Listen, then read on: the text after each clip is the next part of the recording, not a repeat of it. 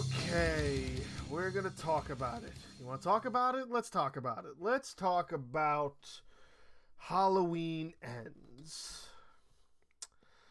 Oh boy, I know um, a lot of people have had to, uh, a lot to say about this film. Um, I don't know if I really want to go maybe the devil's advocate route or maybe just really stick with how I truly feel or simply just go the route of saying that, you know, I mean, I guess it's kind of this what else did we expect sort of thing. However, you know, I also want to take a moment to look at the franchise as a whole.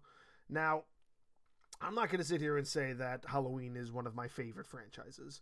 I know the first two very well. I know the Rob Zombie remakes. I'm a big fan of H2O. Um, and my wife is one of the very few people that loves uh, Halloween 3 Season of the Witch, which has absolutely nothing to do with Michael Myers whatsoever. And that's kind of where my knowledge kind of stops. I don't know much about um, 4, 5, and 6, nor do I know much about Resurrections. I've seen them, but it's not movies that I drive myself towards. I usually drive towards um, uh, Freddy Krueger movies or uh, Jason movies. I'm more kind of in that realm. Not saying I don't appreciate Halloween, but I just, it's not 100% something that I'm that knowledgeable in. So I can't really talk about a huge chunk of the middle. What I can say is that when they did plan on doing these films, you can get from the first one, the one that came out in 2018, that what they were doing was they were basically saying that this is really Halloween 3, meaning that it takes place 40 years after the events of Halloween 2. So they were ignoring basically everything that happened in 456, H2O, and Resurrection. Ignoring all of it and just going off of the fact that Halloween and Halloween 2 happened on the same night. This is 40, 50 years after that night, and here's what's happening now. So, while doing that with Halloween and Halloween Kills, which I had not done an entry about, but you know, like I did with a previous franchise, a couple entries before this, I'm just kind of going to wrap everything up in this nice little bow with Halloween Ends. So, talking about Halloween and Halloween Kills, those two movies back to back are pretty solid when it comes to what they're trying to portray. And they're trying to portray this this really deeper storytelling of the franchise. When you want to consider that if they're going off of Halloween 1, Halloween 2, then this new Halloween would technically be Halloween 3, and then when Halloween Kills is Halloween 4, and it's following all the same characters, and it gets all of them involved. It's. It also has a lot of these ploys where it's making fun of previous films, which I thought was really, really funny. You know, when they, when he murders the three kids in the park and they're all wearing the the the witch the pumpkin and the skull masks from Season of the Witch. Yeah, there's tons of that littered throughout the first two films, and it's hilarious every time I watch it. So, coming off of those two being pretty good as far as being like a triumph to and a tribute to as well what Halloween kind of has become and what Halloween has grown into. It's weird to think about where they decided to take it with Halloween Ends I don't really understand what the purpose of this film was if you weren't going to make a solid attempt at sort of telling the story that people really wanted. It's almost like they put a lot of fodder material in there to make it a longer movie that really didn't need to be there. Like the whole storyline with and again, I really struggle with whether or not to play devil's advocate for this movie or whether or not to really bash on it. I'm going to try to do a, a healthy medium. So it's really tough to sit there and say that what they decided to do with this new kid who is trying to be the new Michael Myers, the kid, um, um, what's his name in the film? Corey. What they're trying to do with him just doesn't seem to fit. But then, like, when you think about Michael Myers, I guess, as a whole in the universe of Halloween, a friend a friend of mine explained this to me years ago. There's certain rules that fall into place when it comes to movies that are in the horror genre. They it has to live in some realm of where it's like like if it's something like Hostel, it lives in a realm where people get away with this every day. If it exists in a world like Hellraiser, that means the concept of the supernatural exists. If it exists in a world like Paranormal Activity, that means not only do this like the supernatural exist, but they're only on an apparition type basis. Now you have something like what Halloween brings to the table, being what Michael Myers is essentially, and there is a supernatural aspect to it, but it's about what this power he sort of has in and what this drive he has to murder. And one of the things that was never fully explained, I don't believe, but what everybody knows about when it comes to the Michael Myers character, there really is no rhyme or reason for what Michael is doing. He's just murdering to murder. And as he's murdering to murder, that evil is kind of getting stronger within him. And they kind of go a little bit into that with Halloween Kills, where they talk about how each new kill gives him strength or whatever, which is kind of, I guess, what's meant to be true, but also kind of doesn't make a lot of sense either because if he's murdering a bunch of people, why does he all of a sudden go into hiding at the end of Halloween Kills and he doesn't have any power in Halloween Ends? But like just him existing in this world where there is that supernatural like power that's kind of there, this this sort of existence where this the the the evil that is Michael Myers exists.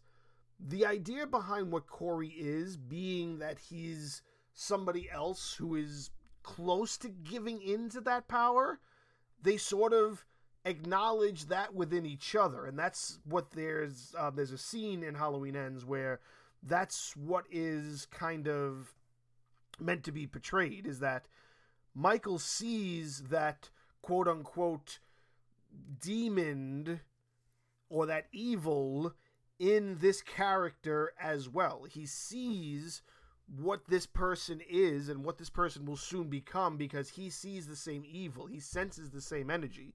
It's like a lion running into another lion in the jungle. We know we're both lions, we know we're both after the same thing. However, then when it comes to essentially the kill, the kill is when they start butting heads.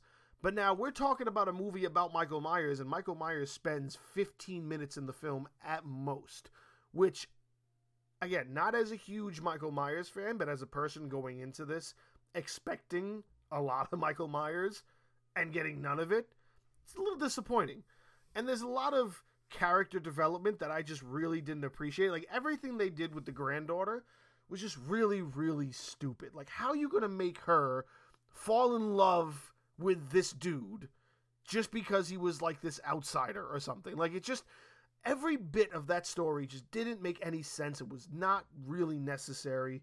But maybe I guess they needed it because then it makes sense to what his connection is to the to the Strode family, I guess. But like nothing else you could have th- you couldn't think of anything else to do when it came to trying to really tell this story or to tell the story that fans wanted when it came to Halloween ends like this there's a petition going around people are trying to get like a million signatures or a hundred thousand signatures or something to get the film completely redone that is like unprecedented. I was one of the first people to sign the petition for release the Snyder Cut. I was one of the first couple hundred people. I definitely was one of the first people to sign that petition before it got into four digits. I can tell you that much. I knew that the Snyder Cut existed. It wasn't a brand new film, it was just a film that had to be finished. I didn't necessarily care about what they did with the Sonic character, but the internet got crazy enough that they bullied the entire studio to redo the Sonic character, and they did. You know, they won that battle, so Sonic was completely overhauled. And you're talking, this is the same internet that is now trying to get the studio to redo this entire movie. That's how bad it was. We don't want a different ending. We don't want a director's cut. They want a completely different movie. They want it done from start to finish. They want a different writer. They want different people behind the scenes for this. Now, the other thing, all of the stuff they do with the Jamie Lee Curtis character, Laurie Strode, and how it did this whole big buildup over two movies to just make her do a pivot to this character that just becomes this stay at home grandma who bakes and doesn't bake well and then throws out a couple curses like it just like I I understand what everybody's upset about. And again, I try to play devil's advocate, but it's I I don't know much about this series to know whether or not people have a leg to stand on when it comes to it. I think essentially what this is is this is this love letter to the fans to say, you know, this is what we were able to give you. Now, please go fuck yourselves. Like that's all I can think of. Like for the first time ever in a horror movie, I got to praise it for this. For the first time ever in a horror movie, they decided to really kill the bad guy. Not just like, oh, like leave him dead from whatever the hell they did to him. And they, they do some crazy stuff. Like the final fight is actually really enjoyable to watch. So even after all that, there there's this really corny moment, but I do appreciate corny sometimes, where they're like, he's dead. And I think the I think it's the granddaughter who says it, and she's like, not dead enough. So they parade him down the line, straight onto the hood of a car, and they drive him to the fucking um, car depot where there's a crusher that crushes the metal in cars, and they throw his body into that thing. So they're basically saying, like, yeah, like, this is finally the end. So, as far as, like, the Halloween sort of storyline is concerned, unless you get another Rob Zombie reboot of some kind, yeah, this this is the end. There is no coming back for Michael Myers. There is no further Halloween movies more than likely. This is legitimately Halloween ends. Now, granted, could they probably do another one? Maybe. They're not going to do it with Jamie Lee Curtis. That's why I say the best you're going to get is something from Halloween. You know what? It wouldn't be a bad idea. if Maybe they rebooted Season of the Witch and just called it Season of the Witch, not even connected it to Halloween because that's not all that bad of a movie. It's just not good as far as the rest of the franchise is concerned because it all focuses on Michael except for that one film. And from what I know about it is that they um, were trying to do this kind of anthology series where each movie was supposed to tell a different story that was based around the Halloween time. But when you had Halloween and Halloween 2 both focused on Michael Myers, and this is like early 80s, and fans were really going deep on getting like hyped about slasher movies. You know, this is where Freddy Krueger became big, Jason Voorhees became big. Here's this company coming out with Season of the Witch, and they're like, "Fuck that! We want more Michael Myers," and that hence Halloween Four, the return of Michael Myers, and then it's Michael Myers all the way through, and definitely spread out a lot more than any of the other films because it led clear into the 2000s, and then of course the the reboots um, in 2007 and 2009. And we're talking, I think the only other ones, like they did the reboot to Nightmare on Elm Street, they did the reboot to Friday the 13th, but this is the only one that they got a sequel because Rob Zombie did a pretty good job with that story, except what he did was he sort of made you feel bad for Michael, and he made you kind of take a different look at the idea. It was his concept of, you know, what makes him actually crazy. So, not all the way that good, definitely diminishing a little bit of the character, but good for what the stories were. You know, I don't mind the Rob Zombie ones. Maybe it's because I'm a Rob Zombie fan, but I don't mind them all that much. I definitely think those did a little bit better than what Halloween End gave us, but maybe that's just me. I don't know, but I do know that this is definitely not what people wanted. I'm gonna say that I'm gonna live with it. I'm not a diehard fan. I'm not gonna back people wanting to redo the whole fucking thing. But if you guys win and you get a brand new movie, kudos to you.